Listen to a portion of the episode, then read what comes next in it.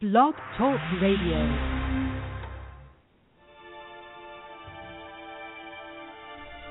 Challenging, thought provoking, insightful. This is God and Country, the collision of faith and politics, hosted by nationally known speaker, Reverend Dr. Sean Michael Greener. Not your typical Rev.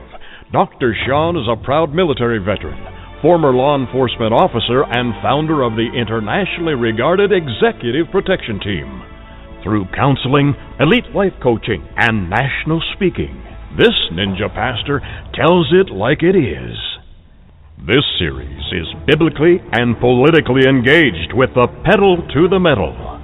With today's edition of God and Country, here is host and author of the acclaimed yet controversial book, Excellence Killed the Church How Mediocrity is Destroying America. Dr. Sean Michael Greener.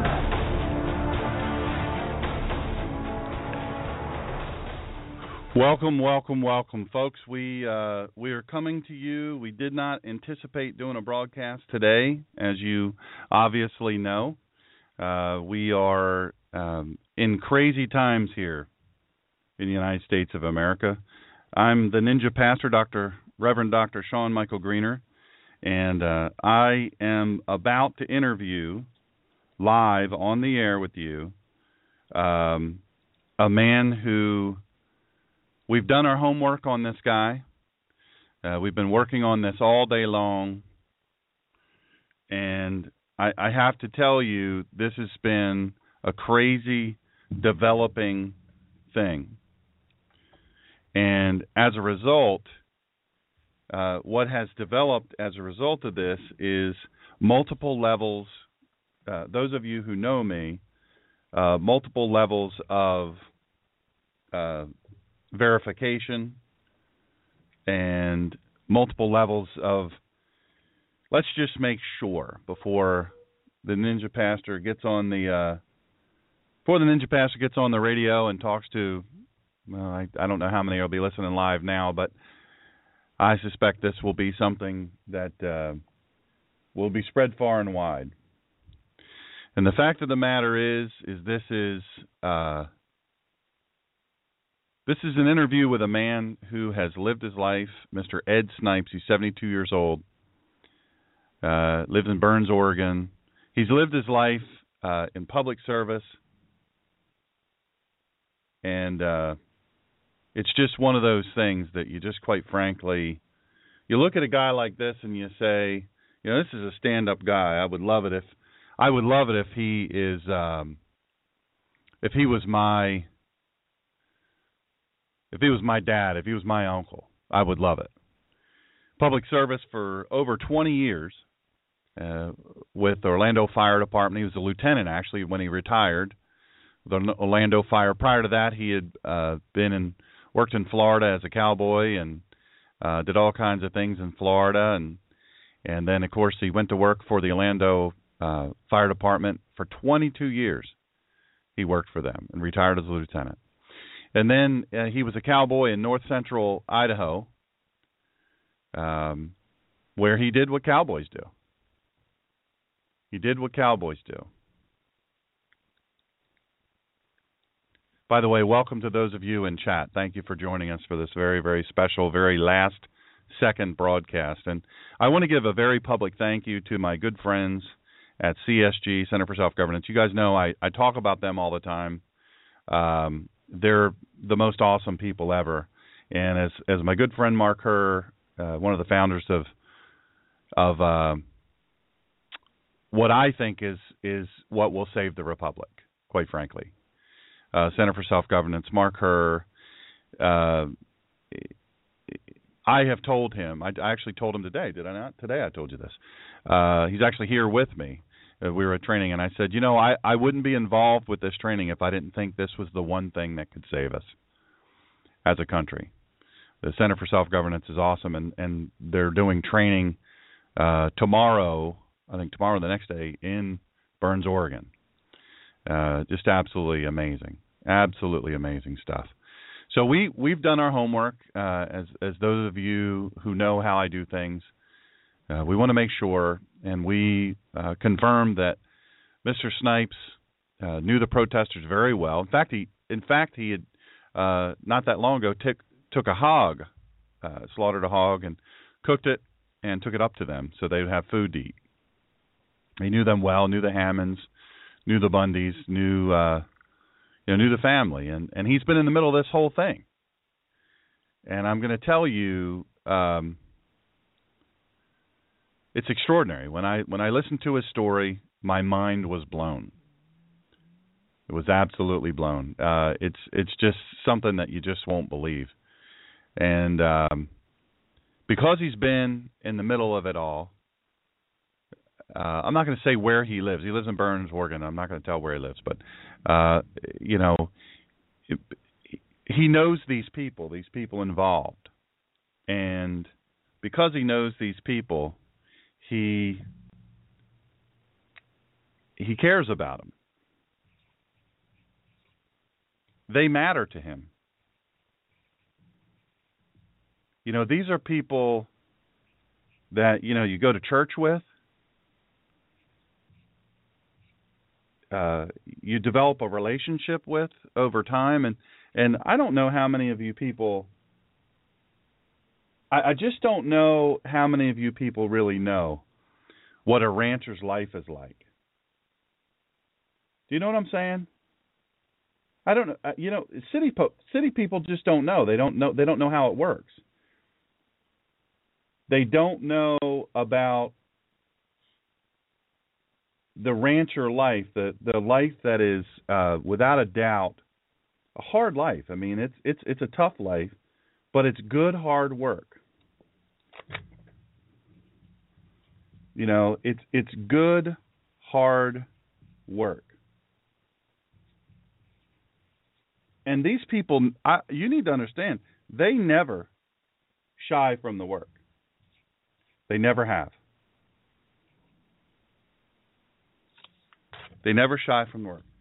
Can you call him and give him this number because he's not he's not called in yet. Hopefully they're not jamming his phones. Um, thank you, brother. Uh, I'm going to tell you, folks. You've you've I know you've all heard the term salt of the earth, right? I mean, raise a hand. Who's heard salt of the earth? So many people. And I and I have to tell you, this is this is that guy. This is that salt of the earth, 72 year old guy that you think, oh man, I wish he was my grandpa. I wish he was my papa. You know, I wish he was somehow or another. I wish I was related to the guy.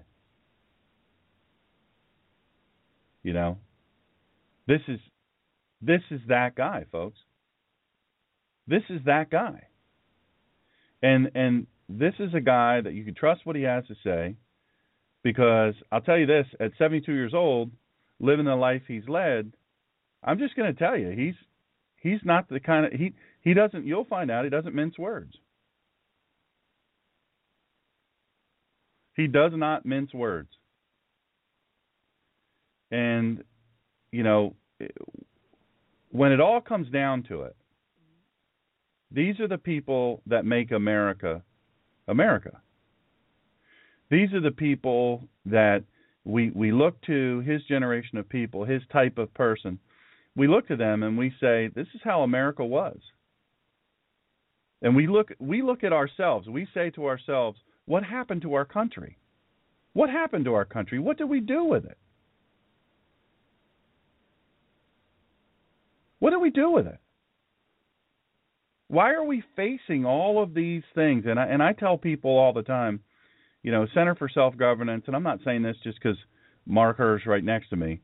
You guys have heard me talk about it, but I'm telling you, it is the secret sauce. No kidding. And and the time is now. The time is now. We're in such deep trouble. I I just I wish there was a way that I could get into your head and tell you to where you'd never mistake it. You'd never mistake it. Uh,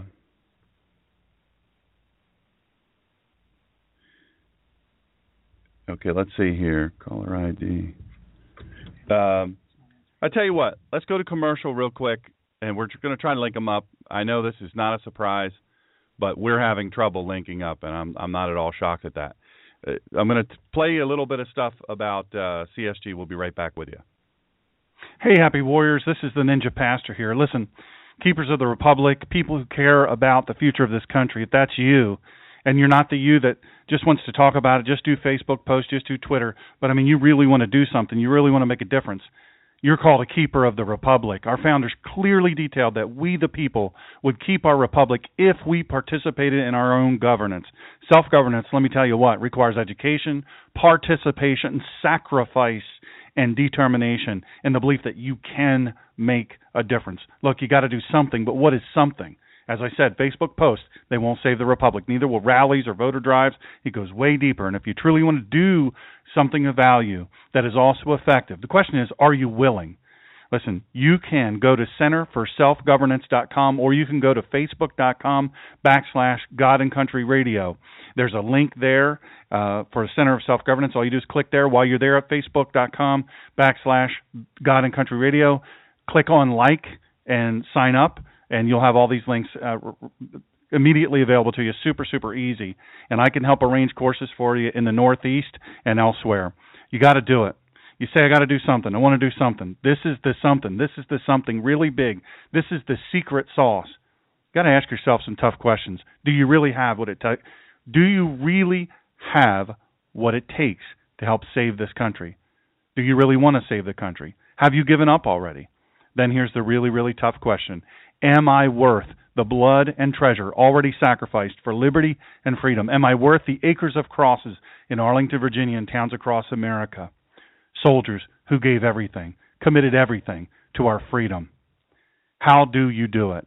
Go to my Facebook page, facebook.com backslash God and Country Radio, and then click on the link to this Center for Self Governance. It'll be right there. You want to do something? This is your something. Ladies and gentlemen, here we are. We're back. Thank you for your patience. We've gotten it all worked out. Uh, we are uh, we are about to go live here. Let me just make sure we get everything linked up here. Hang on just one second. And when I say this is last minute, folks, I'm not kidding you. We're talking last minute. But um, we've been doing our homework all day long, and we wanted to make sure. We wanted to make sure. And so now we're sure. We're going to welcome to the show uh, Mr. Ed Snipes. Uh, this is Dr. Sean, the Ninja Pastor. Thank you for joining us. You are quite welcome. It is my pleasure. Well, the pleasure is all mine, and our audience is uh, eager to hear from you. So, um, I told the folks out there listening uh, that you uh, you're retired as a, a fire. You you fought fires for was it 22 years? Did you say? Well, 30 years altogether. Big city firefighter. My goodness, big city firefighter. Uh, I know we have a guy listening right now that's actually a firefighter in Ohio. God bless him. And uh, we're, you know, hey, you know what? We have a great respect for firefighters. So you spent uh, a, a good long amount of your time serving the community in a very dangerous situation, and now uh, you're now are you ranching still, or are you what all do you do now? Well, at the present time, I uh, raise hay and uh, sell it to cattlemen and dairies, and uh, would like to have cattle again, but. Uh, just can't depend on the BLM for grazing.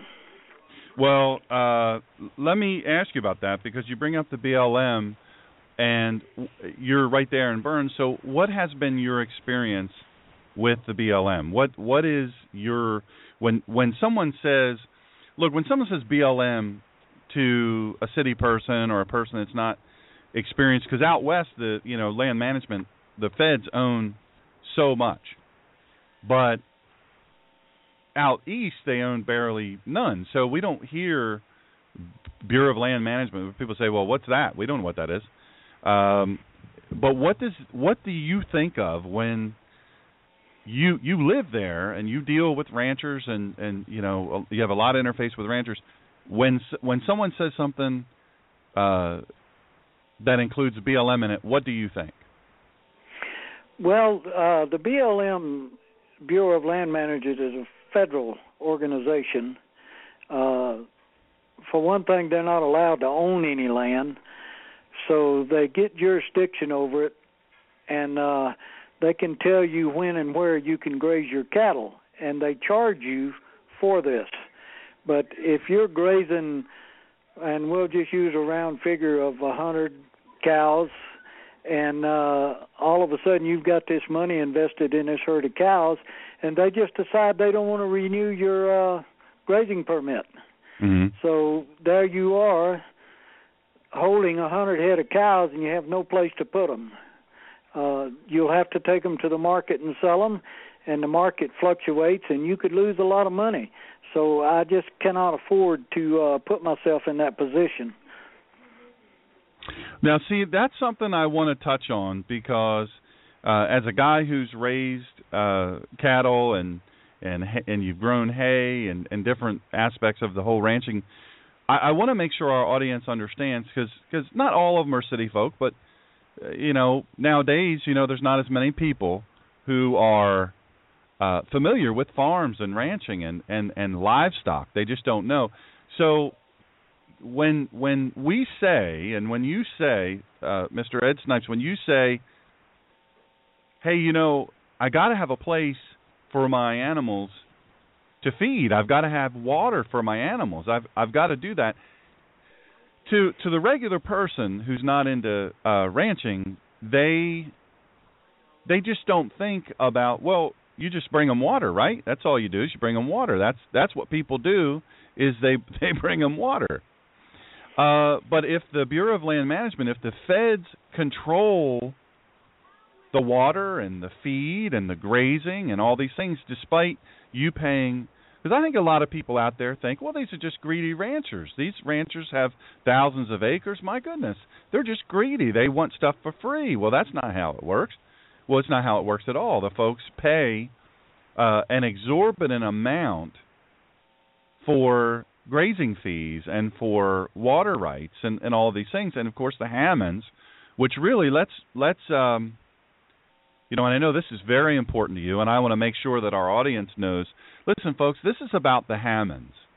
Uh, it is it is a horrible thing, and we'll get into what happened with Mr. LaVoy Finicum, but the, this is this is uh, these folks came there at great risk to themselves from all over to stand for the Hammonds, for the truth as it relates to the Hammonds.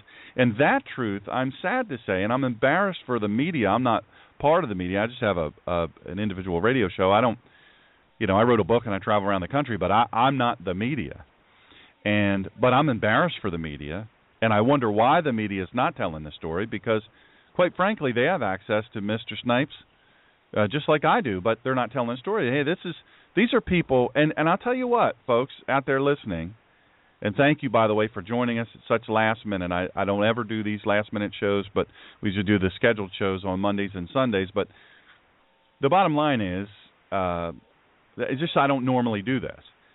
That being said, I appreciate you joining me, but I need you to understand that if you get nothing else out of this today, and you're going to hear some things from Mr. Snipes that are frankly going to blow your mind. And there's a lot of people, I have a lot of people that I respect very greatly that they say, No, I saw the video. He was going for a gun. He had a gun. Mr. LaVoy Finicum had a gun. Now, I was with him until he went reaching for a gun. Well, I was with him until he rammed the car and all these different things. But we're going to give you some information, America, and really around the world. We have folks listening all over the world. But all of that said to say this there's an important truth to realize here. Imagine, and I want to make this analogy for you. Imagine if you were in the business of planting uh, crops for food, and you were raising livestock that both had to eat. Uh, you you had to, uh, you know, this is food, folks. I I, don't know if m- many people know. I know the liberals they like to think, well, I don't understand why people hunt You just go to the grocery store. You don't have to kill anything. You just get the the meat in the little cellophane pack. You know, nobody, no animal has to die. Well, they're idiots. They don't know. They don't know any better. They're dumb. They don't they they don't hunt. They don't know what ranching's all about. These people make their living off the land. And when an animal can't drink and an animal can't graze, the animal's going to die.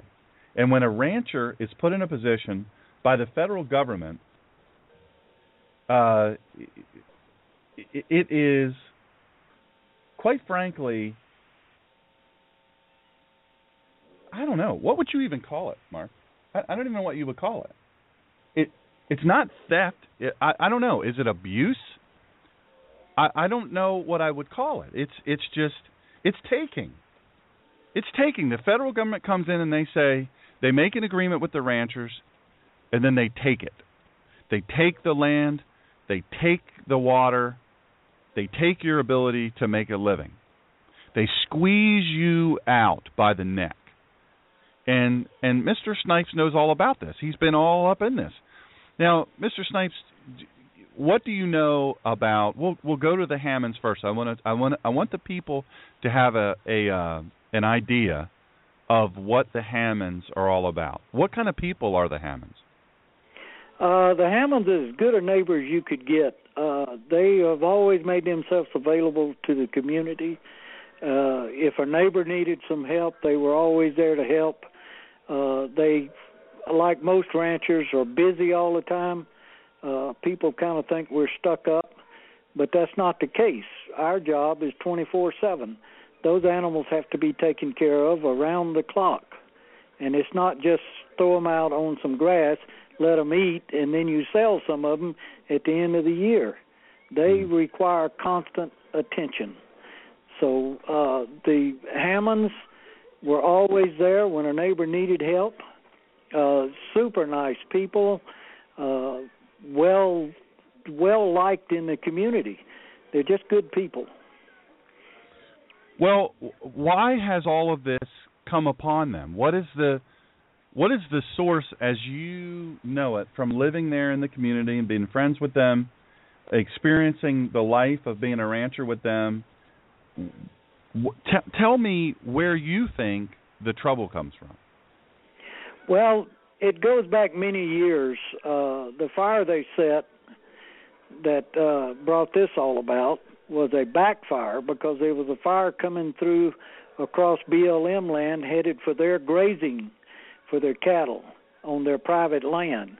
So they started a backfire on their private land to uh, stop the fire that was coming across BLM. Uh, the fire kind of got out of control a little bit, burned about 125 acres of the uh, public land, which was nothing but sagebrush. There was no damage done or anything else. Mm-hmm. Uh, the BLM has been trying to acquire uh, the Hammond Ranch for quite some time. So that's what brought this all about. Is the Hammonds didn't want to sell; they wanted to be able to pass it on to their children and their grandchildren. Hmm. So when they refused to sell, all of this started. Now, I want to I want to go back to something really quick because the story that the media is repeating and and folks don't be so friendly to Fox News. Don't be so don't give Fox News such a pass because let me tell you something. Fox News hasn't been telling the truth either. Because they reported it as these men, this Hammond family set a fire. Now, they told the story of they set a fire to cover up poaching. They killed deer and they poached and so as a result that's what you know that's that's why they did it they set the fire to cover up their crime and you need to understand america that's not what happened at all what they what happened was there was already a fire on blm land that was coming on to the hammonds land and the blm because the, the federal government's never proven they're good at anything didn't contain it, couldn't contain it. So the Hammonds said, "You know what? We're going to have to do. We got to save our land. We got to save our house. We're going to have to do a backfire." Now, a backfire, for folks that don't know what that is, it's a strategic fire. Now, Mr. Snipes would know what this is. It's look, we don't have some guy on here doesn't know what he's talking about a backfire. Number one, he's a rancher and farmer. Number two, he was a fireman. He's a retired fireman, and he knows what a backfire is. But I'm going to tell you what a backfire is. It's a strategic setting of a fire to stop a bigger fire. There's because you what you do is is if the fire is jumping 10, 15, 20 yards at a time and the embers are blowing, the wind is going a certain direction, you burn you strategically and carefully burn that brush out ahead of it so there's nothing for it to catch on fire. So you basically create a fire break. Folks, the Native Americans been doing this for years. Uh, really and truly, anybody knows anything about land management, ranch management, they've been doing it for years.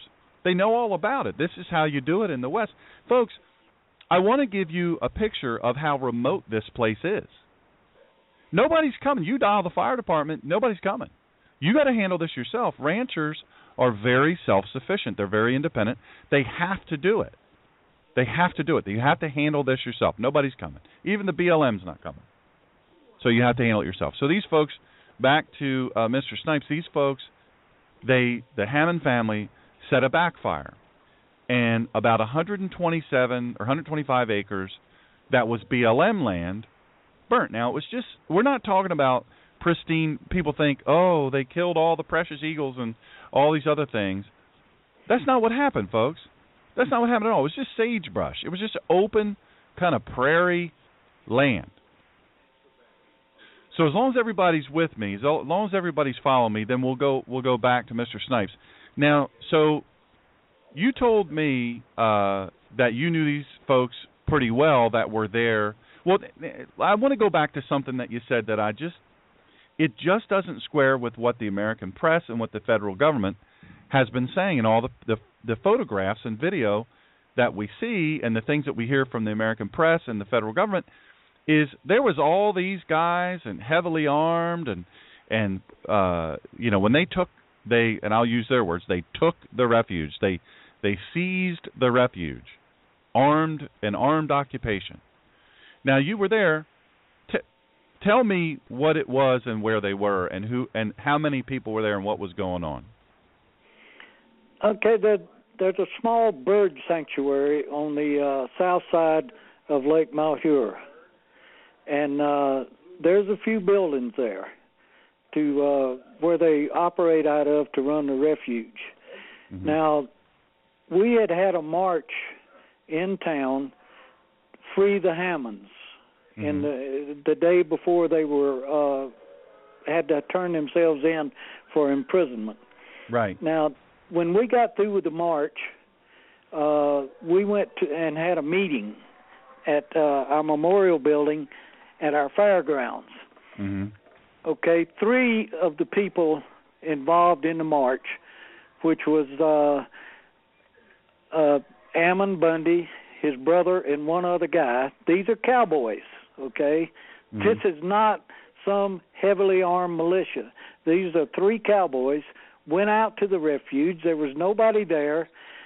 What they did, they entered the uh summer firefighters bunkhouse, which was at the time abandoned for the winter. Right? They went inside there. That is all that happened. There was that is the big militia, armed militia takeover of a federal building. That's now what you, it was. Not to interrupt you, Mr. Snipes, but you must have meant 300. There was no, there three. must have been 300. The number three, one, two, three, uno, dos, One, tres. two, three. That's all it was there, and it was three cowboys. Hmm. Three people. Three, law-abiding people. Law-abiding didn't people. Ever, didn't didn't ever harm anybody. No. That Why you know that's the whole story of the big federal, I mean the big uh, militia takeover of the federal building. That was it. Why do you think? Why do you think the press and, and the federal government was uh, so committed to their story that this was some big takeover? Well, for the press, I can't say for the federal government what their uh, reason was yet, but for the press, it was a lot more exciting. Mm-hmm. Sells. uh, there's a saying uh, that I've heard a lot of uh, media people say: "If it bleeds, it leads." So Yep. if it's something you know scary and big, and uh, you know, even if it's not true, because I don't know that uh, the press. In fairness, I don't know that the press uh, has ever allowed the truth to get in the way of a good story. So, just to recap for you, America, uh, three, three people, three ranchers that were known to everybody in this area. They lived in the area, uh, known to everybody, liked by everybody, liked by everybody, except for the folks that ran the refuge and the folks, the feds that wanted that land. If you listen to me, what was it uh, the, last week and then a couple weeks ago, and then you can go and get catch up on it. Uh, it's free. It doesn't cost you anything. Uh, the Ninja Pastor dot com, the Ninja Pastor dot com, or Dr. Sean Greener dot com. To go to the blog post, there's links there. It's free of charge. It doesn't cost you one red cent. You can catch up on this. We talked about a lot of timelines way back in years when the feds started hating on this family. Now, if you're sitting there in in uh, some city somewhere, some urban area, and and you know you look out your window, you see a bunch of lights, and you you hear sirens, and you hear horns honking, and dogs barking, and all this stuff. You know what these folks hear? Nothing. They hear the coyotes howl. They'll hear the cows moo. You know, different things, chickens and whatnot. But they don't hear a bunch of that other noise that you hear. And they're responsible for the safety and security of everything that's out there. It all they're stewards of the land. They want the land to be healthy for the animals and healthy for the humans. Why? Because they live off the land. Everything they get from the land comes from the land. So, uh, Mr. Snipes, Mr. Ed Snipes, 72 year old uh, fellow that his story is just absolutely amazing for just joining us, has just told us that you know he's been around these people a lot. He lives he lives right there, and I don't want to say exactly where you live. I know you told me where you live, but I don't want to say where you live on the air. Just you know, we know people are probably listening that don't have. Uh, and I think you're very brave for doing that. So I'll, I'll just tell you right now, I think you're incredibly brave, and yours is a generation uh, that we could learn a lot from. But I'm purposely not saying exactly where you live because I don't want to give folks that that direct line to you, even though I know that you're not afraid of them. I know that for sure. So so you you, this three people now. Let's let's recap here. Three people. Uh, three ranchers known to everybody. Everybody liked them. Nobody was afraid of them. They're there in this bunkhouse that has been abandoned. The image the press is given and the image that the feds gave was this is an armed siege which they took over a building. And you know they're not allowing anybody in and they're armed. They're standing there and nobody can get in nobody can get out. Three people just so we're clear. So what happens over time uh mr snipes what happens over time eh, you know as time goes on here what what do you see start happening as as this you know uh Ammon Bundy's there and and the folks are they did the protest the march and they're there they're being peaceful but what do you see happening there on the refuge there in the bunkhouse Well, actually, there was nothing happening. They cleaned this place up. They uh, stayed in the bunkhouse to bring attention to the Hammonds situation. Okay Okay, uh, there's not much we can do for the Hammonds. Uh, that's up to lawyers and the courts. right Uh, so what we do is we're bringing attention to the land grabs, which was what was happening to the Hammonds, so that when the Hammonds do come home, that they won't have to put up with the persecution of the BLM anymore. That they Mhm. can live out their lives on their own privately owned ranch and use the uh, public lands for grazing, which is the best thing in the world you can do for public lands. Mhm. It keeps down the uh, noxious weeds. Uh, people will say, "Well, we want it to be natural." Okay. Mhm. Well, you know what natural is? Go back 400 years. There was probably 10,000 buffalo out there grazing the land. Well, some idiots came out and just shot all the buffalo for fun and to make buffalo robes and stuff. So now there's no more buffalo.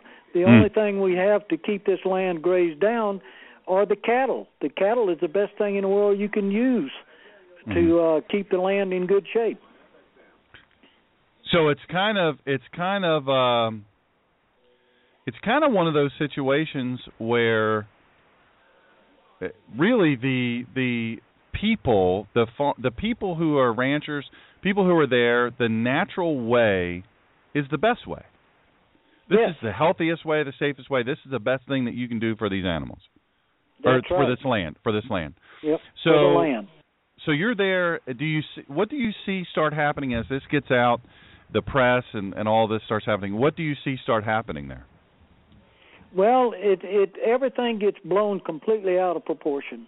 Okay, we wanted some attention for the Hammonds Right. to try to get people to realize, maybe get them to sign the petition, you know, to have their sentences commute, because uh, four hundred thousand dollar fine and five years in federal prison for burning 125 acres of sagebrush.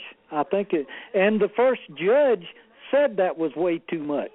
Hmm So he gave uh, Dwight uh, three months and Steven a year, and they went and served their sentences and Mhm. were released.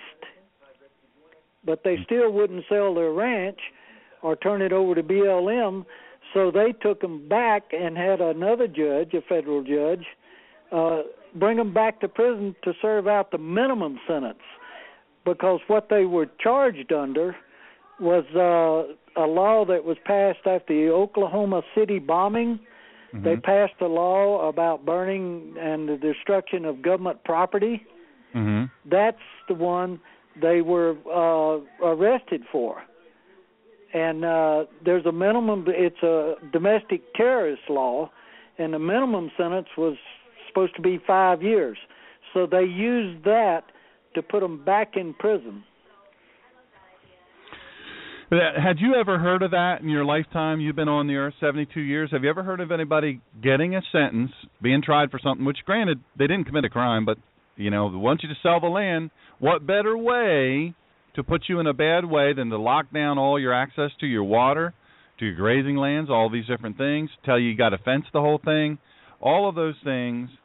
But up, you know what? Well, you got to put you in prison. The, the two of the men that run the ranch, we're putting you in prison what better way to put the family in a bad bad way and have to sell the farm than put the put the patriarch and the uh and the, and the son the one that's doing the most work there on the on the ranch put them in prison for a while? Have you ever heard of anybody being put back in prison because their sentence well that wasn't enough. You did serve your time that you were given by a judge but that wasn't enough. We're going to have to put you right back in prison because now we have a new law we're going to use on you after Yeah. the fact Well, I've never heard of anything like that in my life.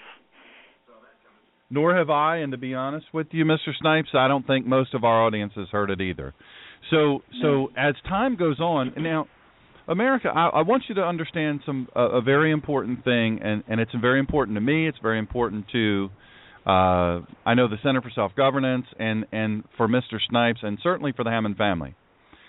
I, I think it's very important to understand that this, at its origin, is about a good family that is having their land taken from them. They have been harassed, not just for just 10 minutes. I mean, they've been harassed for decades. And uh the folks that went there, originally the three that were at the bunkhouse, and and you heard Mr. Snipe say, they cleaned it up. They left it better than they found it. Uh, Who in here think who in the world listening thinks that the federal government takes care of things better than the private citizen. I I don't know a single person that thinks that. So they cleaned it up and they took care of it. And but the three people are there and they do the march. Why? Because they want to bring attention to help out the Hammond family so that when they so that when Mr. Dwight Hammond, 70 I think he's 74, 75 years old, Mr. Dwight he, Hammond he is uh, 74. and and so then when you so when you know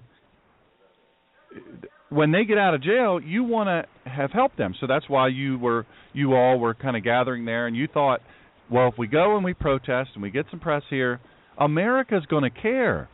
America's going to say, hey, this isn't right. This is wrong that the federal government is doing that. Somebody's got to do something. We got to stop it. So, so as you're seeing these things happen, and the press is coming, and you probably think, well, the story's getting out now. America's going to see this. The regular everyday people are going to see this, and they're going to say, hey, you know what? This isn't right. We're going to talk to our folks, and we're going to we're really going to we're really going to clamp down on our elected representatives and the federal government. And we're going to say, "Hey, you can't do this. This isn't right. We won't have it." But that didn't happen. It seems like that didn't happen because America didn't seem to care. They cared about Donald Trump, whether he's you know what he's going, what Donald Trump's going to do, and and the argument this and that and the other. And my goodness, none of that really. When when it all comes down to it, somebody's land is being taken, somebody's being abused by the federal government. None of that other stuff matters. So the day, uh, and I know you explained this to me. I want to take it through step by step. So so America, you have the backstory now and we kind of went quick through it, but uh, it's important for you to know the backstory. So, the day you were headed to John Day, Oregon. Now, folks, John Day, Oregon is the name of a. Uh, I don't even know if you call it a town. I guess it is a town. It's it's a small town, yeah. A little small town. Excuse me, and you're you're on your way there now. Why? First of all, who all was going? Who all was going to John Day, Oregon? Well, we have formed a committee of safety here that goes back. I think John Hancock was the first one to form one to protect the colonies. Hmm. And uh, what we did was, it's it's been on the book since then that you can do this. Uh, committee of safety looks out for the people to make sure that uh, small corrupt uh, rulers and uh, governments don't abuse them. So we had formed this safety of committee, I mean committee of safety, and uh, the people in Grant County, the next county over, had invited us up to talk, and they had invited Ammon Bundy to be the guest speaker. Mm-hmm. So uh, we were headed up that way. Now, just to tell you right now, there was no guns in any of the vehicles going that way. None. All guns were left behind down at the refuge for mm-hmm. Ammon and his bunch. Uh, the committee of safety is totally disarmed. We mm-hmm. we are only uh, a group of people who research and bring up points of order and the Constitution. Now, we were traveling up a highway that's about 60 miles long that doesn't have a building on it hardly, uh, through the national forest to get to uh, from Burns, Oregon, to John Day, Oregon. Now you got to remember we were invited. We called the sheriff and made sure it was okay with him if we come up there, and he said fine. The citizens were meeting to try to come up with the same thing we did because the BLM allowed a fire to get out of control up there that burned approximately 140 uh, structures last year, mm-hmm. 40 of them being people's homes. Hmm. Uh, so they were kind of upset about all of this. So they wanted to form a committee of safety and find out what they could do to get it straightened out. Now they have a const- what we call a constitutional sheriff. So he is backing the people, the people that voted him in. He has their back, and I pray to God that the people have his back. Mm-hmm. It's uh we're traveling up this highway and I guess our truck was in the lead. There was five people in it.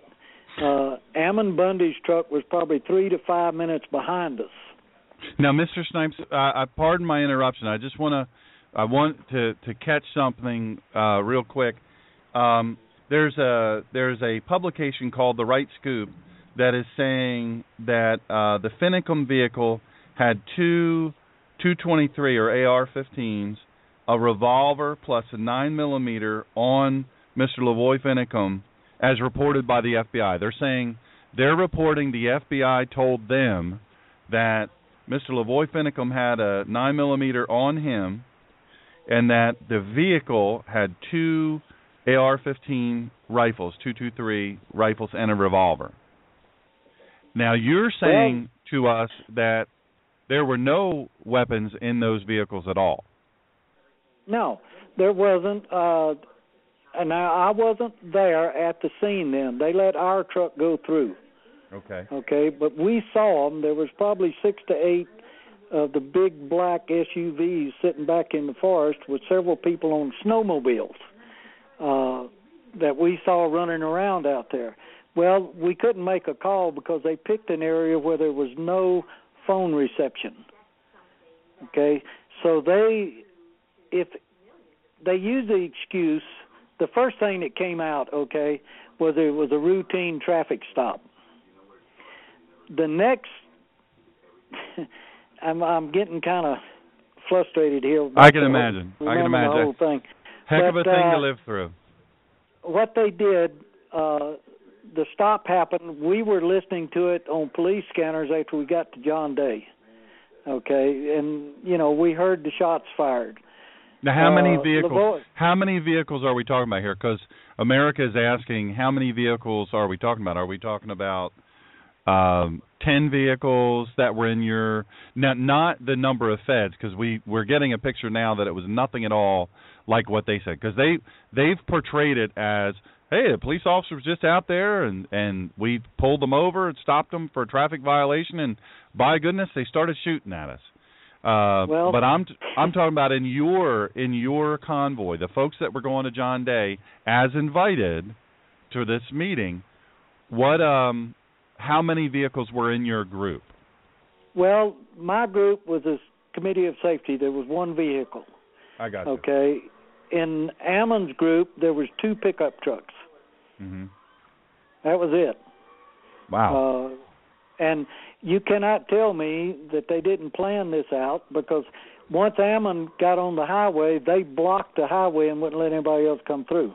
hmm Okay, it's uh, it was a setup. If they had wanted, they say, well, we did it out here where the public would be safe. hmm Okay, two days before, Ammon was in the federal compound, okay, the FBI compound, unarmed, talking to them, trying to reach some kind of an agreement on what to do. In the same day, if I remember correctly, he was at the sheriff's office, unarmed, trying to reach some kind of an agreement. Okay. If they had wanted to arrest him, they could have done it then, no problem. Okay. These people, the vehicle, uh, the one that LaVoy was in, uh, Ammon's group was ahead. They stopped them at a roadblock, and they all got out and surrendered. hmm Right? When LaVoy's group come along, they stopped them further back down the road and held them there for a little while. hmm I don't know why they moved up to the roadblock. Uh, I wasn't there. I can't tell you that. I've got my own feelings about why they did. Uh, Mhm. LaVoy's truck had five people in it. There was two women. One of them was an 18-year-old young lady, and uh, Ammon's brother in the back seat. hmm All right. Now I called the uh refuge the next morning and asked him. I said, "Was they armed?" And the guy says, "No. They left all of their guns here. I've got them laying right here in front of me." So Wow. if I can't, you know, like I say, I wasn't there. I can't say that uh LaVoy had a didn't have a gun on him, but I have never known that man to do anything out of the way. He was just a super nice rancher with 10 kids, most of them adopted hmm to try to take care of these kids, to raise them, give them a home and stuff. And he was just a super nice guy. Hmm the uh young lady the 18 year old in the back seat always sang the national anthem for us. Hmm. it wasn't like what you see at a sporting event. She sang both verses and she could hit the high notes. The Wow. most beautiful rendition of the national anthem you've ever heard in your life. And that's what she was going up there for Hmm. So Uh, she she knew because this girl I've posted uh, audio of her. She knew them all very well. Now I'm curious about something because, and I'm and I'm trying to understand. There's a guy who says, now did he say he was Ammon's uh, bodyguard? He said on an interview that was released by the FBI that he and it's posted all over Facebook that he was Ammon's bodyguard, that he was next to him, and that he saw from where they were, he saw Mr. LaVoy Finicum uh, ram a barricade and run into the snow, and then jump out of the vehicle and run toward the feds. And this guy's saying, "I'm with him until he does that," but you know, this is what he did. Why do you think this guy is saying that? And do you know this guy? No, I don't really know him. Uh there was a the, the people took turns being uh Ammon's bodyguard. Okay, I knew some of them. Uh, my problem with that whole scenario, and there again, it's just uh, speculation on my part, trying to figure out what happened. Mm-hmm. Uh, there was two guys. There was one in Ammon's truck who was a passenger, or driving Ammon's truck, I think, and uh, there was one in LaVoy's truck who was a passenger in the front seat. Mm-hmm. Both of these guys got out of the trucks immediately and got out of the way. Hmm. Okay, I, I don't know, but anyway, from what I heard on the news, and there again, I don't believe everything I hear on the news. These two guys were questioned and released. Hmm. Now, why why do you figure a man who was there? I mean, isn't this a reasonable question? A man's there. He's part of the force that allegedly is doing an armed occupation of federal land. What, now, how in America? I'm asking you too. How in the world do you look at that and find that at all believable?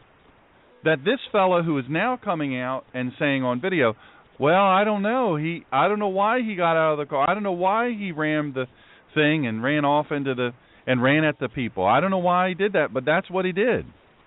Now, I want to go back Yes, sir. Go ahead. Uh, I want to go back to this really quick just to make sure. So, your vehicle, Mr. Snipes, the vehicle that you were in with your committee of safety, um, you had no guns. That we know for sure. Mm-hmm. Now, why do you think the feds let your vehicle go through this obvious? I think it's an ambush site. Why do you think they let you go through? Well, as far as I know, it would cut down on the witnesses to what really went on. Uh, the the only witnesses you have there was the young girl who is in hiding, uh, Ammon, uh, his brother, and uh, oh, I think there's a couple of more guys too that was there that have all been arrested in prison in uh, uh, uh, north part of uh, Oregon up there. Uh, they, it's just uh, I can't explain it to you. None of it makes any sense at all. Mhm. Mhm. Uh, I've come up with what I think happened, but I can't say that. It's pure speculation. I wasn't there to witness it, Right. but I did know these people, and I do know the gentleman that I talked to at the refuge the next morning when I asked him were they armed, and he says no, nobody took a gun. They're all laying right here. Mhm. Hmm. Now, uh, and this is important. This is something that I really um, I want to emphasize too. I want to make sure that we're understanding you correctly. Um, the and and this maybe maybe I misheard you, and I don't want to I don't want to be ignorant here, but why wasn't Ammon? And I'm trying to wrap my arms around it, and it's really kind of twisting my brain up. If if they were after Ammon and they wanted a peaceful solution, and they didn't want to endanger the people of Burns, and they were tired of the interruption at Burns, why do you think they wouldn't just go to Ammon Bundy, who is a super nice man, uh, family man, good good people, and just say, hey, you know what? Listen, let's let you're here. We're federal property. We're the FBI. We're going to just arrest you now peacefully. You're not armed. We just want to we just want to make sure that it goes down safely. We don't want anybody to get hurt, man. We don't want a bunch of shooting. So tell you what, let's do. Let's just walk our way to our vehicles. We'll, we won't even handcuff you till you get to the vehicles. We don't spook the folks here, and then you just come with us. It, how does that sound? So we can. Well, I don't think Ammon would have left with them because he was trying to keep attention on the problem that we have. Right. Uh, but if they had wanted to do that, they had opportu- ample opportunity Right. the, in the two days before this happened right. because he was in their compound. Okay, not out at the refuge. He was in the FBI compound and the sheriff's office in town trying to work out some kind of deal. Right. Who has And the guns he was now? unarmed. Do you think? Well, so Huh? they're unarmed, and and I believe you when you say, look, these folks were unarmed. Uh, I believe you. Um, now, uh, who has the guns? You called. Now you called, uh, Mr. Snipes. You called the refuge, the folks up there, the refuge, and you were told by one of the people that was there, allegedly an occupier, an armed occupier, and he and he said to you, this fellow said to you, look, they weren't armed because all the guns were left behind by the convoy, so nobody had any guns. And well, who has those guns now? And did the feds come and seize them? Well, there was only six people uh, Mhm. left at the refuge. Uh, I talked to them a couple of times, and uh, that we I just don't know. Right now, their guns that were left behind would either be at the refuge. There's been some conflicting reports over what happened out there. There was a Mhm. report on the news that these people had been arrested. Three of them were arrested, and three of them were allowed to leave. Well, then later on that evening, they come back and says, "No, that's not true. Uh, the refuge is still under, uh, I guess, uh, occupation." Hmm. Uh, so I don't know exactly. You can't get in there. You can't even get close to it. Uh, some ranchers were out there, and I found this out to be true today. I'd heard the rumor earlier, but uh, the cowboys and the ranchers are out there feeding their cattle, and uh, a man and a wife at a little town, a community, not a town, uh, Mhm. south of us, were pulled out of their trucks and searched, and then allowed to go on. And then down the road a little further, they were pulled out of their truck and searched again. Okay, over by the refuge, there's a ranch over there, and the guy was out to feed his cattle, and they were a man and a wife, and they were pulled out of their truck and searched. And from what I hear, they just about tore the truck up looking for guns, and there was none. Hmm. So I don't know, you know, other than that, I know we can't get in there. Okay. Hmm. Now, the, there's a man and wife team that I have met recently. Uh, they are from Wisconsin. They had moved, retired, and moved to Idaho, and they came over to stand ground with, you know, the uh, protesters out there. Mhm. and she called me up and she was crying. And she says i know we're going to die. I have two little dogs here. Would you please come get them well i couldn't get in there to get the dogs because the road was blocked. So they had a lady there that they give the dogs to to bring them to my house all right they didn't show up Mhm. so uh then I got I talked to the lady again and she says, "Well, maybe I told them to go to the uh store up the road from your house if they couldn't find your house and wait there for you." Well, Mhm. I went up to that store, they're not there. Mhm. Okay, the next day I hear, well, maybe they're in a uh RV park. I've checked all the RV parks around. They're not there. This lady with the dogs has disappeared Hmm. and I know that she had to come through that roadblock to get out of there. Right. But this this strong arm stuff is going on everywhere. Right. So I, you know, and, and from a legal standpoint, uh, you know, I used to be a police officer years ago, and I know that you just can't stop somebody and search them for nothing. You have to have probable cause. You have to, you know, there has to be a reason for it. it just can't be well where they are. That's where they are at the time. But wrong place, wrong time, you get searched, and your car gets torn apart, and you get your guns taken away, if there are any guns. So, Mhm. um, so, I, so when you know, obviously, uh, a big question a lot of people are asking, and, and I know the answer, but I think America would like to hear it from you. Why didn't everybody take pictures with their phones, and you know how people run around with cameras on their phones nowadays? How how how come the the folks in the vehicles didn't shoot video or pictures? Well, they probably did. hmm But What do you think became of their phones? I have no idea. Hmm. Now See, they're, you they're, think think about this too. One more little detail. mhm. Okay, all of the video that's coming out is supposedly from a drone flying over the top. Well, that's now nice. They have every one of those patrol cars. that flying. That's nice. They happen to have that flying when uh when they were going to just do this general regular uh traffic stop there out in the middle of nowhere. That's nice. They had that flying, but that was that was coincidence, wasn't it? But where where are all where are all the dash cameras? Right. Where are all the close-up shots? Right. Right. Where's the rest of that video? Where's the if the drone is up there shooting video for who knows how long? Where's the rest of it? Where's start and the finish? And why do they have what's called the metadata? Why is that all covered up and what they call redacted?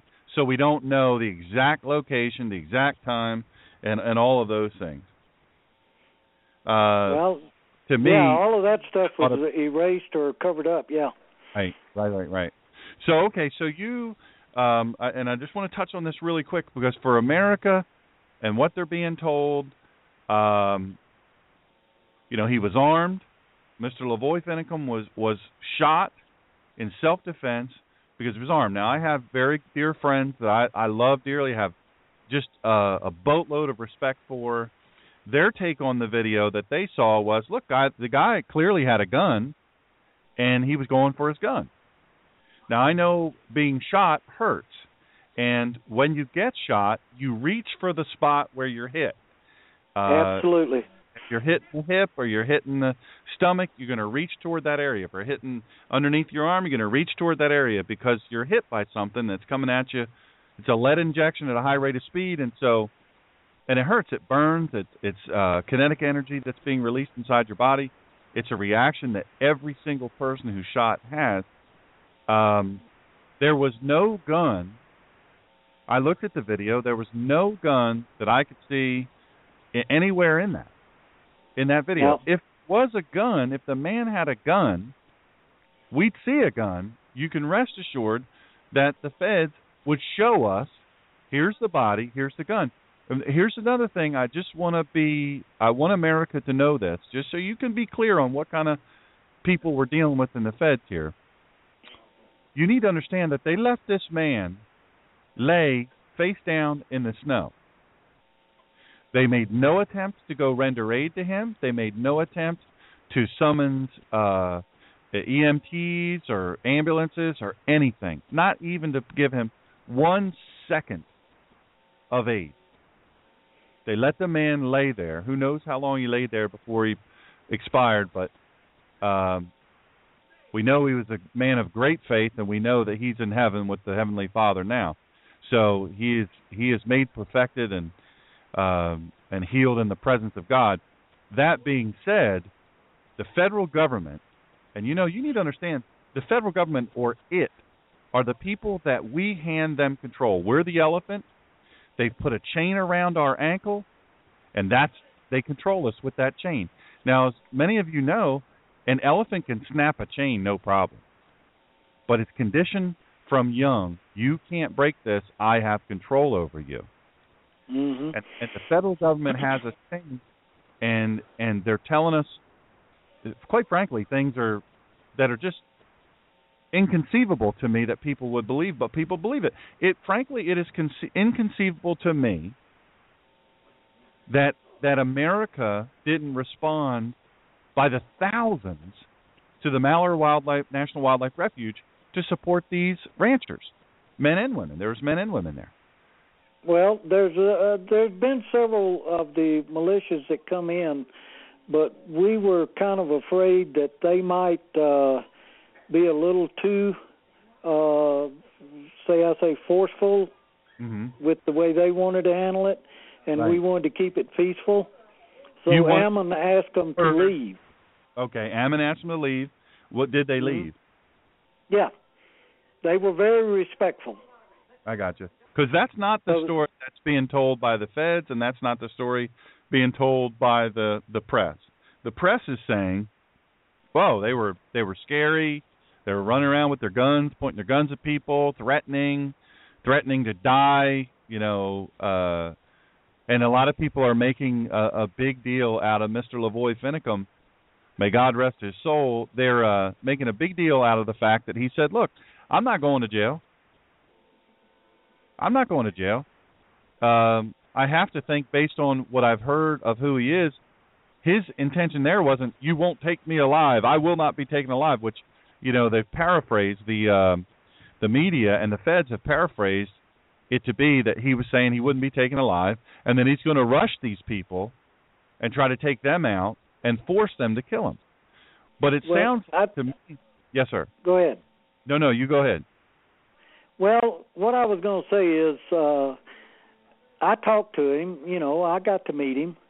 Uh, he was just a very nice gentleman, very pleasant to talk to, and I think, in my feelings about that whole deal with him, is that he was ready, just like the woman who had the dogs. Right. Okay, he was ready to give up his life for this cause. Not that he wanted to, Right. my gosh, he had ten kids back down south down there that he wanted to go home to. Right. He wasn't wanting to die. He was just willing to to stand up for this cause. Just like any soldier that goes into battle in a war. He don't want to die, but many of them do. Mhm. And they all realize that when they go into battle that they may not come out alive Mhm. and that's what he was saying to my notion that's that's the feeling i got the kind of person he was Mhm. uh just like the lady with the dogs she Right. could have left according to the agreement they had okay she could have left but her husband was there Mhm. all right so she would not leave her husband's side because they wanted to arrest him because he was the guy in charge at the time all right so she was crying when she talked to me Mhm. more worried about her dog's safety than she was her own and Right. she would not leave her husband's side Uh-huh. now this is the kind of people that we want in this country Right. Right. I agree 100%. Absolutely. I don't think you meet a finer person than a um a God-fearing rancher who is you know, they're they they just want to do well in this world and do well for the world. So that is we want um to we want to be productive for our country Right. Now, I, I want to, you know, this, and I know you're right there with it, and you've talked to all these people firsthand, and I know you know the 18 year old girl who was, per her audio, audio testimony, which quite frankly I listened to and I believe, uh, she says she was in Mr. Finicum's vehicle, that he stepped out of the vehicle with his hands up, and he was walking toward some of the officers that were also coming out of the woods and coming toward him. He was surrounded and he walked out into the middle Right. of where they Now were that- at according to what i saw on the video Okay. And then so here's the thing and, and, and America I don't think understands you know, we've already talked about how America doesn't understand what a rancher is or what a rancher does, what it's like to, you know, be out in the middle of of thousands of acres. You know, we're so used to having uh cell phone service everywhere we go and Wi-Fi and fast internet and all this stuff and searching the web. They don't know what it's like out there. It's it's remote. It's very very remote but also the American people don't understand the people. See, I think we've lost. Uh, what happened here is, um, I think I think we lost the war of words a while back. The description, the understanding, the truth that is America just didn't get. Like for instance, American people, they don't understand. They don't understand. They're conditioned to think of Mr. LaVoy Finicum as a hillbilly terrorist with a whole bunch of kids or an undereducated buffoon. Yeah, I've been treated that way. Yeah. Yeah. Meanwhile, you served you served your uh, uh, on a large fire department as lieutenant, retired as lieutenant. You know, clear. You know a little something about something, and and so, but but America feels very comfortable for whatever reason. They feel very comfortable describing the folks involved with this, and I guess they include you with it because you've been up there. Um, I don't. You took them a hog, right? You you slaughtered a hog yeah, and took it up to them. Me and another guy set up some grills in my shop, and we cooked the whole hog and took it out to those wow. people. Wow. How about that? And and the folks, what was the demeanor? I think a lot of people want to know when you went into the compound, you go up in there. What's the demeanor? I mean, are the are the people sitting there? Um, you know, man, I just can't wait to shoot a Fed. I can't wait till these Feds come after us. We're going to take them down. Or what no, are they no, saying? No, no, no, nothing like that. Friendly, open arms. Come on in, visit with us, talk to us. We'll tell you what you want to know, and uh just make everybody. They they made people feel welcome when mm-hmm. they come to the refuge. Mm-hmm. Uh, I was there several times. Uh, mm-hmm. when they threatened to cut off the electricity, I immediately went and got my generator and hauled it out there to them. Hmm. But then they changed their mind about cutting off the electricity, and the generator's still sitting in the back of my truck. Hmm. Wow. But it's just it's just g- good people, just good to sit around, stand around a campfire, and talk to each other. You know about anything. There was no talk about shooting feds or the, actually it was just everyday talk about your family and acquaintances and you know maybe how you feel about the constitution uh you know a, a lot of us uh don't know the constitution i spent 2 days uh last week or well almost 2 weeks ago now going to class to learn about the constitution because I want to know what I'm doing. I want to do it right. Mm-hmm. So I did that. Uh, tomorrow I'm going to another class uh, that's going to be two uh, to learn about our local government and mm-hmm. and how it should work operate. Mm-hmm. Uh, the Center for Self Governance. Uh, it's a training session that I'm going to go to uh, because and the Committee of Safety is doing the same thing. That's mm-hmm. what we're doing. We want to know the right way, the proper way, and the peaceful way to do everything. Mm-hmm. Well, it sounds like you're doing the right things. Um, the the thing is, America. I talk about this a lot, um, and I know Center for Self Governance talks about it a lot. Is how do we keep the republic? You know, it's ever people say, "Well, we live in a democracy." Um, we, you know, we don't live in a democracy. By the way, we live in no. a republic, and there's That's a right. reason we live in a republic. And the fact is, is it's people think they're keeping the republic by voting once every four years for a president. Now, a lot's going on right now, and you know, folk, folks are bickering at each other, and uh, you, you know, it's just a it's just a mess. It's, it's sort of an embarrassing mess. But the thing is, is we have to be all of us, and you're going to learn about this tomorrow. Um, you, we have to keep the republic. We have to be keepers of the republic, and it's every day. We have to do it every day because every day, people who don't want us to be free, they want to keep a chain around our ankle and tell the elephant, "Hey, you can't do anything I don't let you do. I'm where Mhm. you get your food. I'm where you get your money. Uh, I am the the the way for you to go on and do what you do. So the Yeah. fact of the matter is, is is this is this is important, and you're tomorrow you're going to learn that, Mr. Snipes. I'm so excited for you. I can tell you, I just uh, completed level four today of the Center for Self Governance, and I'm telling you right now, it's it's world class training. I'm ex- I know the trainer, and you're going to have phenomenal training there, and and then in addition to that, you know, it's important for us to know that this terrible thing did happen. Now, this didn't happen in a vacuum. They may have chosen, the feds may have chosen an abandoned, um, very uh, remote area. Very remote. They didn't, they didn't want anybody to see. But you know what? You know what? And Mr. Finicum, I didn't know him, but from what I've learned of him from people that know him personally, and from you and the time that you've uh, blessed us with this evening, um, I have to say, I I think if I'm understanding a man who a man of great faith, a man who he and his wife took in all of 50 foster kids, and he had 11, 10 or 11 kids now. Uh, he never asked the government for a dime. All of these things, he would say, "Hey, don't let me die in vain. Don't let me. Don't let this for been for for naught. Don't let this have been. I give my life at you know what was he 60, 62 years old?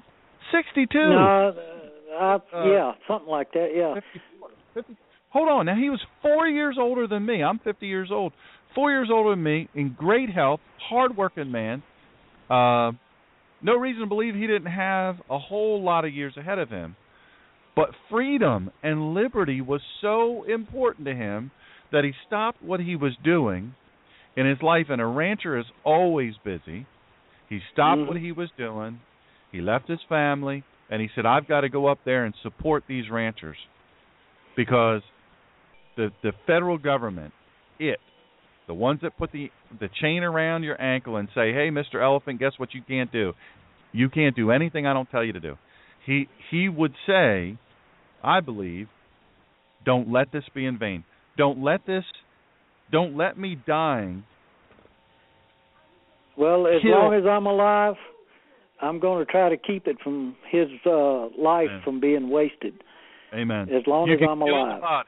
Amen. Amen. You can kill the body, but you cannot kill the future of liberty, and that's you are you are going to um, you are definitely going to learn that. So, I really um, I tell you I you know it's it's an, first of all it's an honor to to have you on with us. I I am uh, you are to be honored because of Well- your bravery and the fact that you uh that you're doing this interview. Uh, we have an audience. We don't have a huge audience. Uh, we have about 600, a little over 600,000 folks all around the world. But we're not, you know, I'm not a Sean Hannity or anybody like that. Um, but the fact is, enough folks listen, and I really, um, I, I want you to know that it means a lot to me that you not only, uh, you not only went through this ordeal because this is folks you need to understand this is an upsetting thing. This is a man he knows sat around the campfire fed uh that he cared for him and all the others involved these are people that he knows that now this good man this father uh this foster father of 50 this rancher never asked the government for a dime never came to the american people and said hey what are you going to give me Mhm. never had his hand out not one day in his life this man is gone. But here's the thing. Here's the powerful thing that we all need to remember. Now, I, I, before I say what I'm going to say, I'm going to say this. We need to understand we cannot let this be in vain. And part of that not letting it be in vain is to keep the pressure on the federal government to get the truth. We know how long it took us to get the truth, and we're still getting the truth on Benghazi uh, all of these other things, we know that we have to be keepers of the republic. We have to be plugged in and and involved. And here's the thing, folks, it's not just on the federal level; it's on the state level. Can you imagine? Because that was the big difference in uh, in the Bundy Ranch situation. There was a sheriff there that knew his constitutional role as sheriff, and he was friends with the Bundys and he intervened and he met with the Bundys and that ended peacefully because they had a relationship with a local person who who was in charge, a person who was Yeah. accountable, the sheriff. The Mhm. different story here because the sheriff here, uh, as I'm understanding it, hung them out to dry. Yeah, he did, and he's not an elected sheriff. hmm Our sheriff retired last year, and this guy was appointed by uh, the people. Uh, he was recommended by the old sheriff, but he was appointed by our, our uh, commissioners. Now, uh, what people need to understand, and this is what I've learned studying the Constitution recently, that I had no idea. The federal government has no jurisdiction within any sovereign state within the United States. hmm Now that's every state. So there, when they were set up, it was a contract that the states set up this central government. They give them ten acres. That's all they had control over. They had control over territories, but once they become a state, they were a sovereign state, and the federal government Right. had no jurisdiction within that state except for property where they had to put a building to conduct business. Well, Now- here's the thing. Tomorrow, tomorrow at your CSG training, you're going to learn this. Um, look, there there is state level, there's county, there's the city of Burns, uh, there's all those officials that uh, you're going to learn how to engage them using the language of liberty, uh, and, and and you're going to you're going to learn how to deal with them in a way that is is simply undeniable. But the thing is, we have to remember that even though the feds did this, our our our republic doesn't consist of the federal government only. They're not the only jurisdiction. There's multiple jurisdictions. There's there's there's checks and balances that unfortunately in this case, and I I'll s- I'll tell you right now, I think after tomorrow, there's going to be a whole lot of folks that come out of that training and say this will never happen again because now we know. Now Yeah. we know, and uh, we're gonna we we are going to stoke the brush fires of freedom. We're gonna we're gonna have the tree of liberty. Not I hear the term grassroots and I cringe when I hear it because in Mhm. 1880 that was a that was a coin a term coined in 18 I think it was 1880 was it 1880 1880 grassroots. It was a derogatory. It was a pejorative term uh, because grass grows and it has very short roots, very shallow. It's easy to pull it up. Uh, that's why geese, you know, when geese land on a golf course, they tear it up because it's so easy to pull the pull it just just pull it right up by the roots. You know, a little goose can do that. And Yeah. the fact is, is a goose can't come up to a tree and put his beak around the sta- around the trunk and yank it out because why? Because those those roots go so deep into the soil and they and it's just such a, a um it's a powerful thing but the other thing too is you know I talked about uh, state county and city uh, officials but you know what regional is the key there's a lot of elections that we don't have anybody in. Nobody runs because nobody knows nobody cares. Those people go from those elected roles into higher roles and then they get elected into the next thing and the next thing and the next thing. Before you know it there's people because these people don't know a thing about what you're going to learn tomorrow. I guarantee you, tomorrow in eight hours' time, by the time eight hours is up, you're going to know more than every single elected official as to what the the Constitution says and what your what your rights are and what our responsibilities are to keep the republic. You're going to know more about that in eight hours than any of the people that are elected in the state of Oregon. I, I I'm Well- telling you, I can guarantee it. There going to be a lot of us know it because uh, they're sold out. Well, let me tell you this. You know how the BLM and and Fish and Wildlife and all these people, you know how they you know how they were able to do what they were doing because nobody knew what they could and can't do. And here's what they're depending on. Here's what they're depending on. They're depending on all of the people there, the ranchers and all this other group of people who have gathered there to support the Hammonds. They are depending on them saying, "Well, holy moly, the federal government done shot somebody up in here and killed him dead. Shot him three times while they were face down in the snow. Didn't tend to his dead body.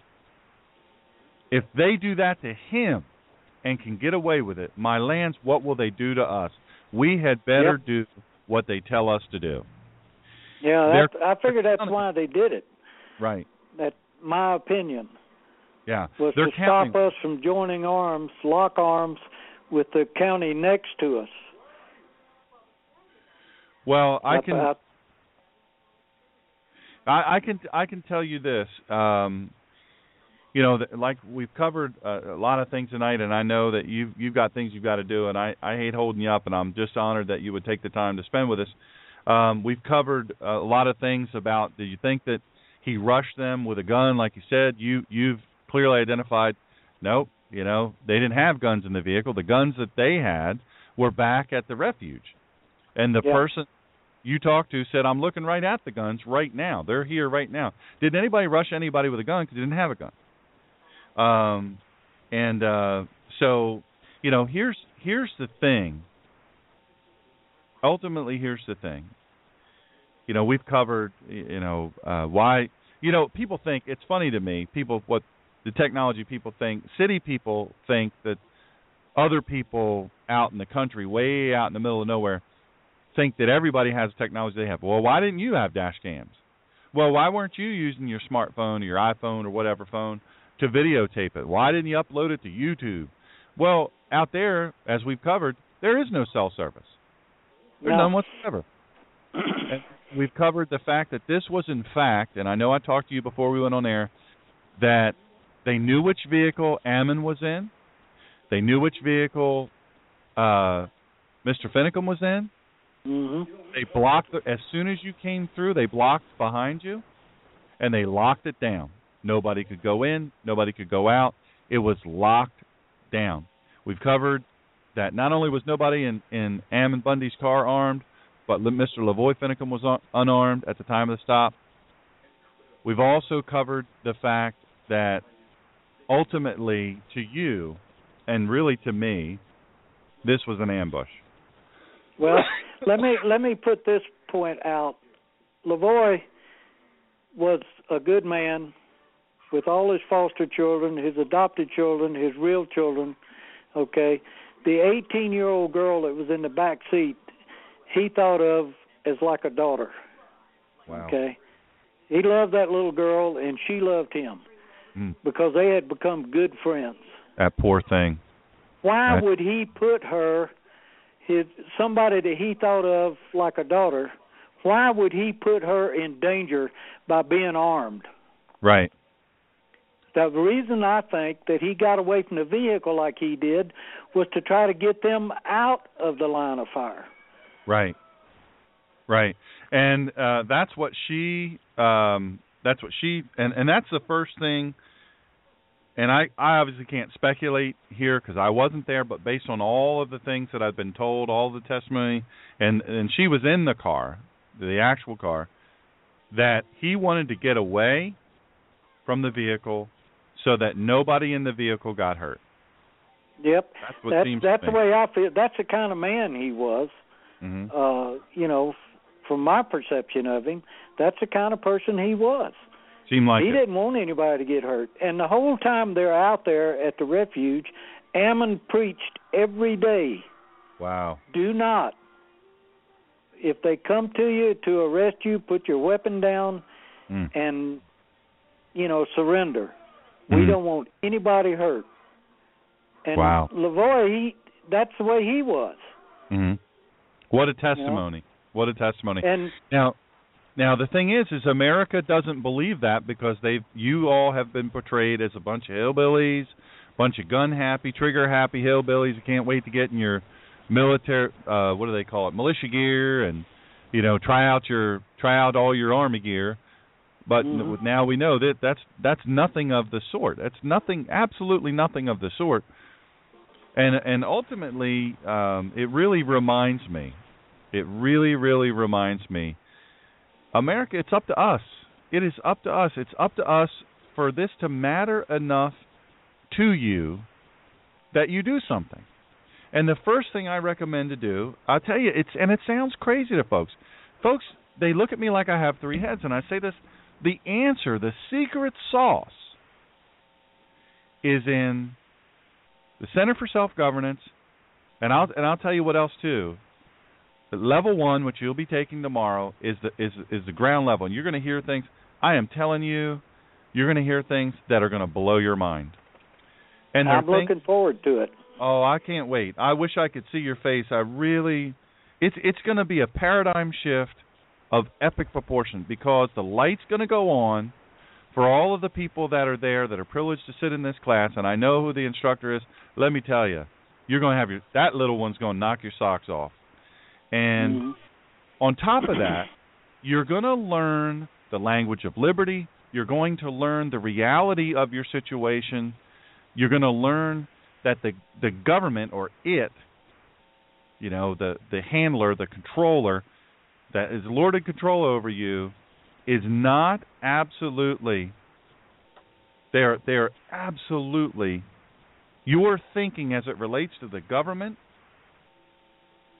you're going to go from the governed who who have a chain around their ankle and don't know how strong they are to thinking and speaking of keeping the republic. You're going to have the tools. And I'll tell you what else America, let me tell you, don't tell me you don't have time, don't tell me, well, I'm too old, I'm too young, I'm too busy, I'm I'm too depressed, I'm too this, I'm too that, it's too hopeless.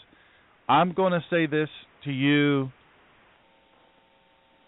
if Mr. Ed Snipes at 72 years old after the life he's lived can still be doing all he's doing and then run up in there and sit all day long in a meeting house to to learn how to keep the republic well bylands y'all can do it too.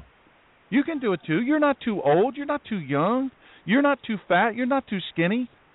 None of those things. You're not any of those things. You're an american. You're not a hyphened american. You're not a you know all this business with the with the african american the mexican american the this that and the other i am telling you i, I want you to understand something i I'll, I'll just i'm just going to tell you something I wasn't going to do it because I don't want to get choked up, but it means a lot to me. I want you to know, and and I'll tell you what I I, I tell you what else. I'll, I'll just tell you right now. The listeners want you to know that we are behind you. That we're standing and applauding you for doing what you do and doing what you've done, and what you're going to do tomorrow and in coming days, and for standing up for what's right. And there's a lot of respect being uh,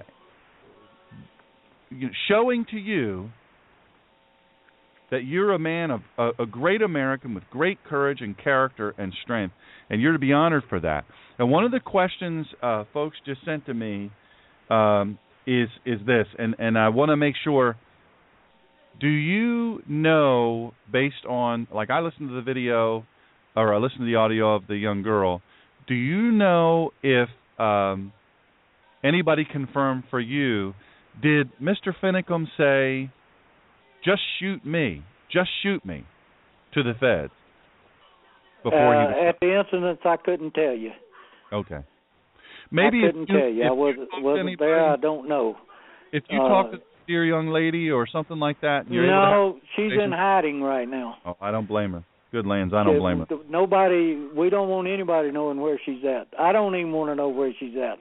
Yeah, But I know she's protected, and nobody can get to her. She has been traumatized, oh, and she doesn't need it.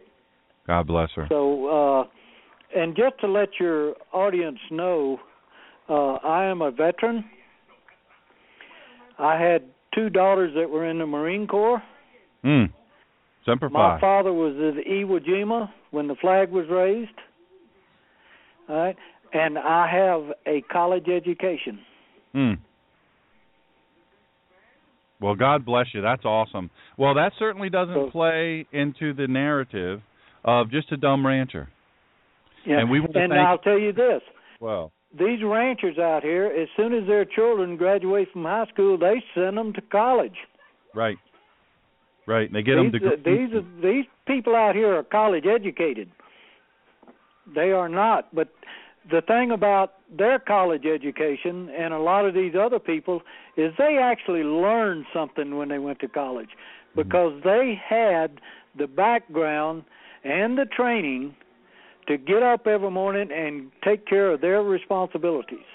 hmm Well, and the thing is, is they know what daily hard work is, starting at sunup to sundown, and even the middle of the night. You know, you hear a coyote or something running after your livestock. You've got to get up and you've got to handle it. You've got to Well- do what to be done.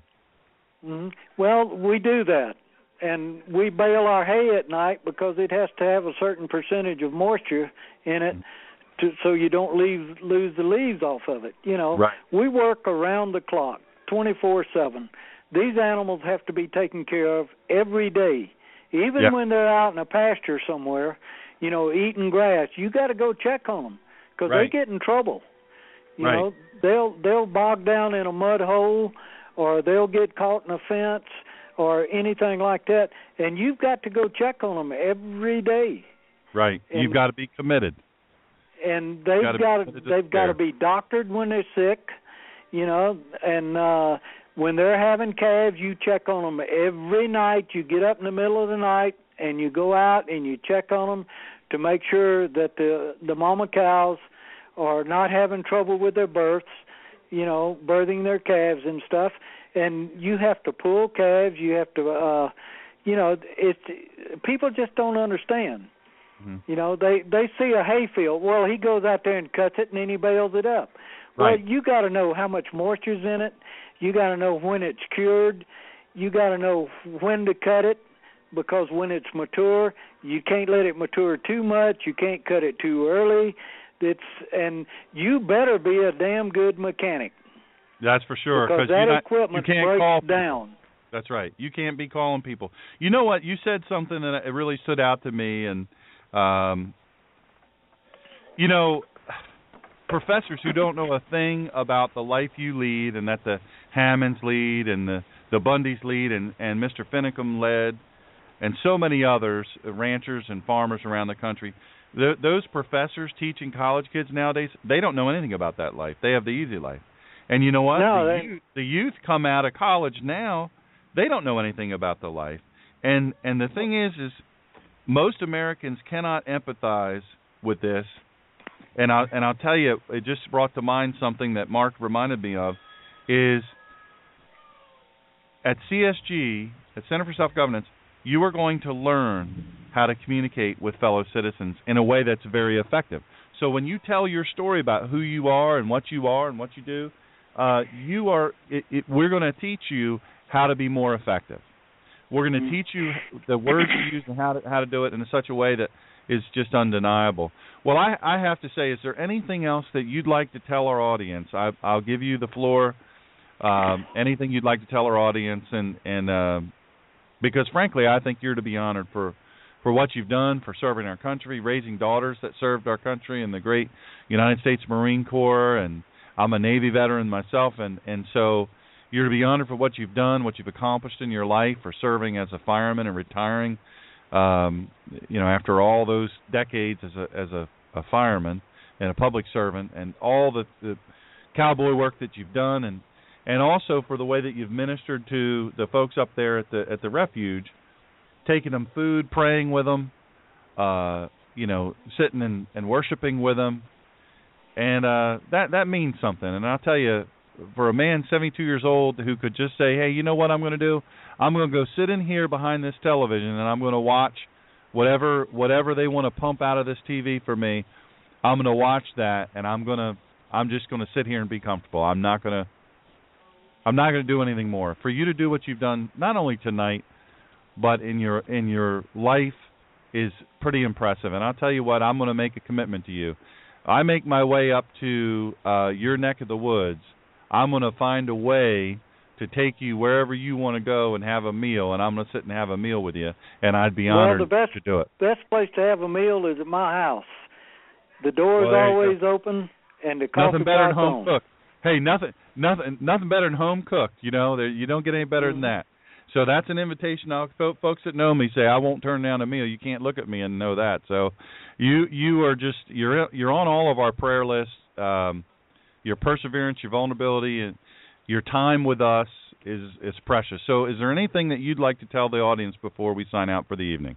Well, the only other thing I would like to say is uh about me. You got a lot of people that live in the city that thinks I don't know what it's like in the city. Right. Okay.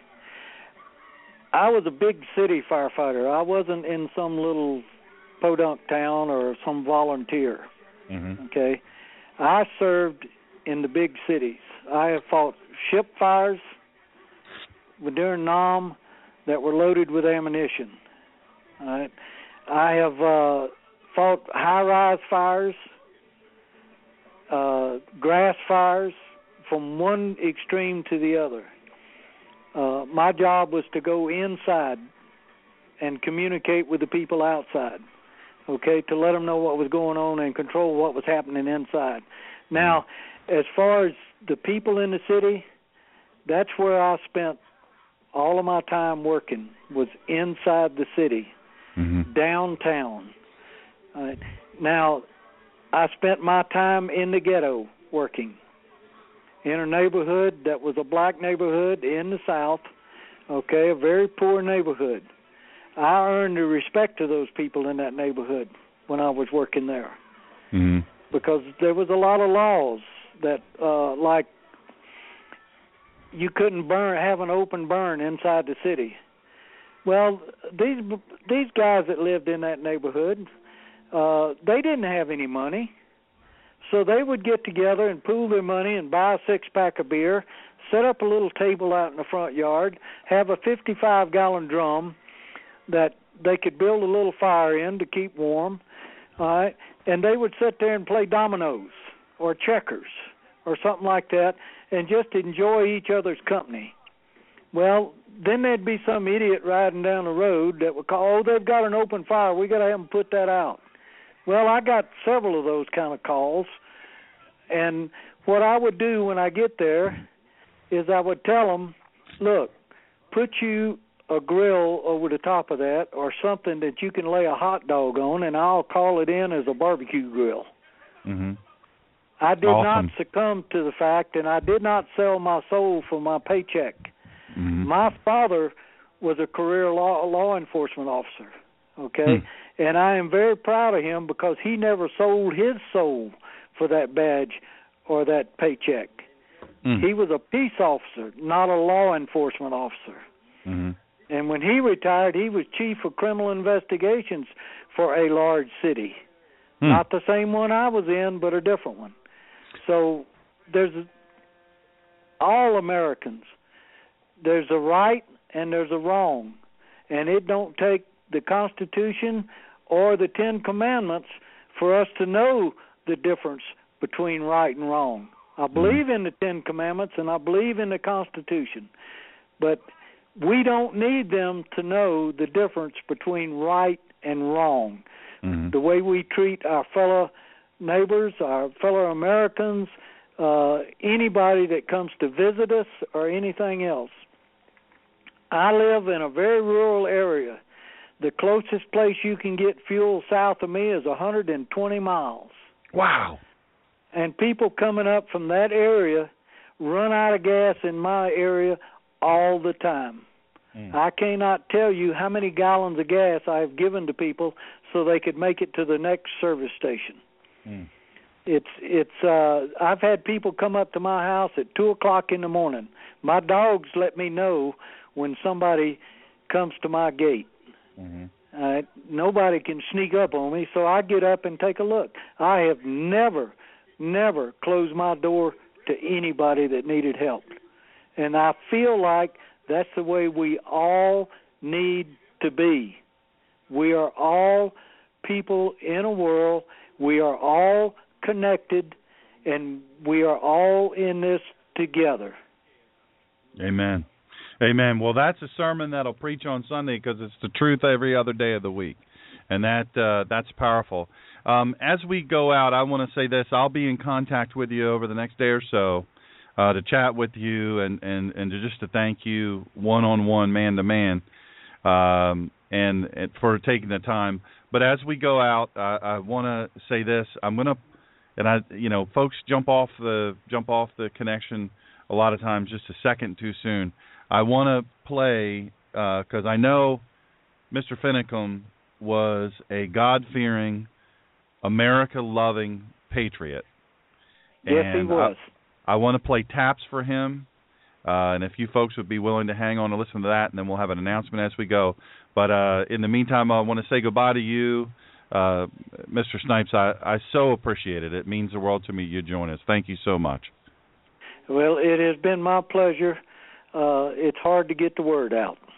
Well, we'll help you any way I can, and if I can help you in the future, you feel free to let me know. We're going to play this tribute to uh, Mr. Finicum, and uh, and then and then we're going to close out. Thank you so much, well, sir. I hope I can hear it. oh yes, sir. You you definitely will be able to.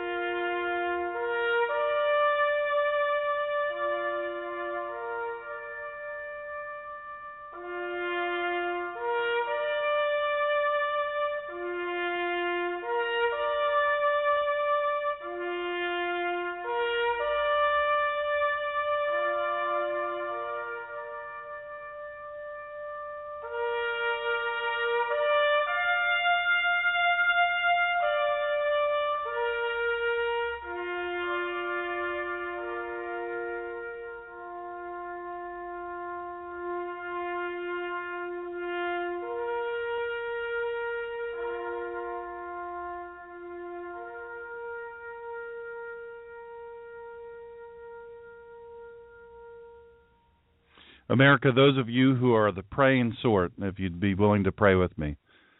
Heavenly Father, we thank you so much for giving us this time. We thank you for the bravery and the courage and the honor uh, of Mr. Snipes and, and all of the others that are there and that are fighting the good fight. Fighting a fight for the gift that you gave us, liberty and freedom. And God, uh, we we apologize for not doing more on our side to cherish liberty, to speak the words of, of liberty instead of the words of captivity. And Father, you gave us the Republic as the greatest gift uh, outside of your Son, Jesus Christ. You gave us this gift of liberty and freedom, this Republic.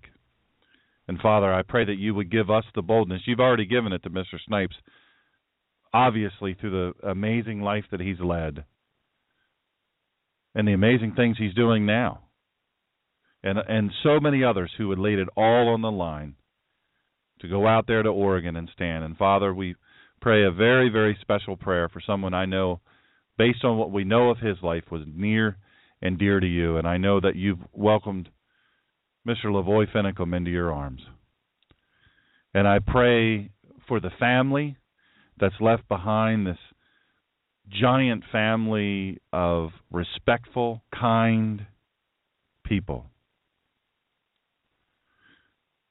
Citizens who love liberty, who love liberty enough to stand for it, who care enough, who care enough to do something more than just talk about it. Father, I thank you for those people. I thank you for those the the people who liberty and freedom means more to them than just standing and taking off their hat at a ball game. What a gift you gave us, the most precious gift outside of your son Jesus. And Father, I ask right now that you protect this Mr. Snipes told us about this woman who was worried about her dogs hadn't been seen. I just pray that you'd protect her, that she'd be safe somewhere, hold up somewhere. You protect her. This young girl who is in hiding because she's afraid of what the government will do to her. Protect her and protect those who are protecting her.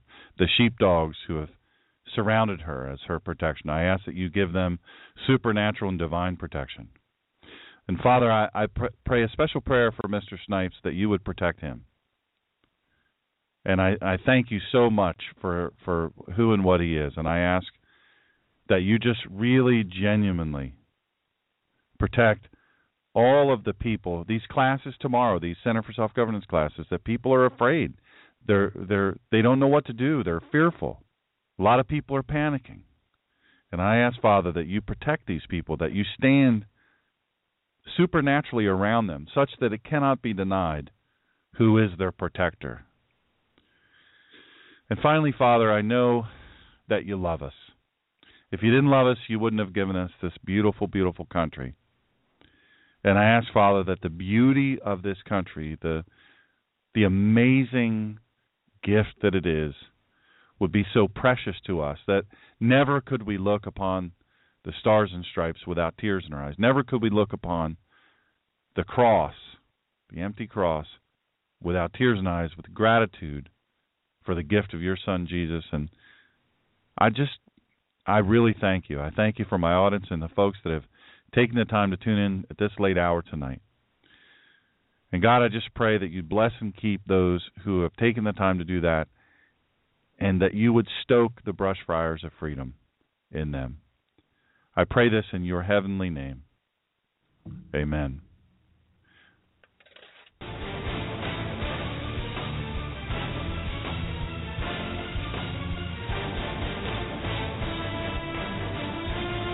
Join us next time for the collision of faith and politics.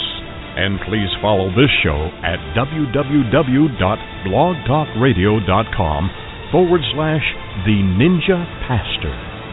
And follow Dr. Sean on Twitter at The Ninja Pastor and on Facebook at www.facebook.com forward slash God and Country Radio and at www.drshawngreener.com. In the meantime, Dr. Sean will be fighting for you and for this great country. Thank you for joining in this fight.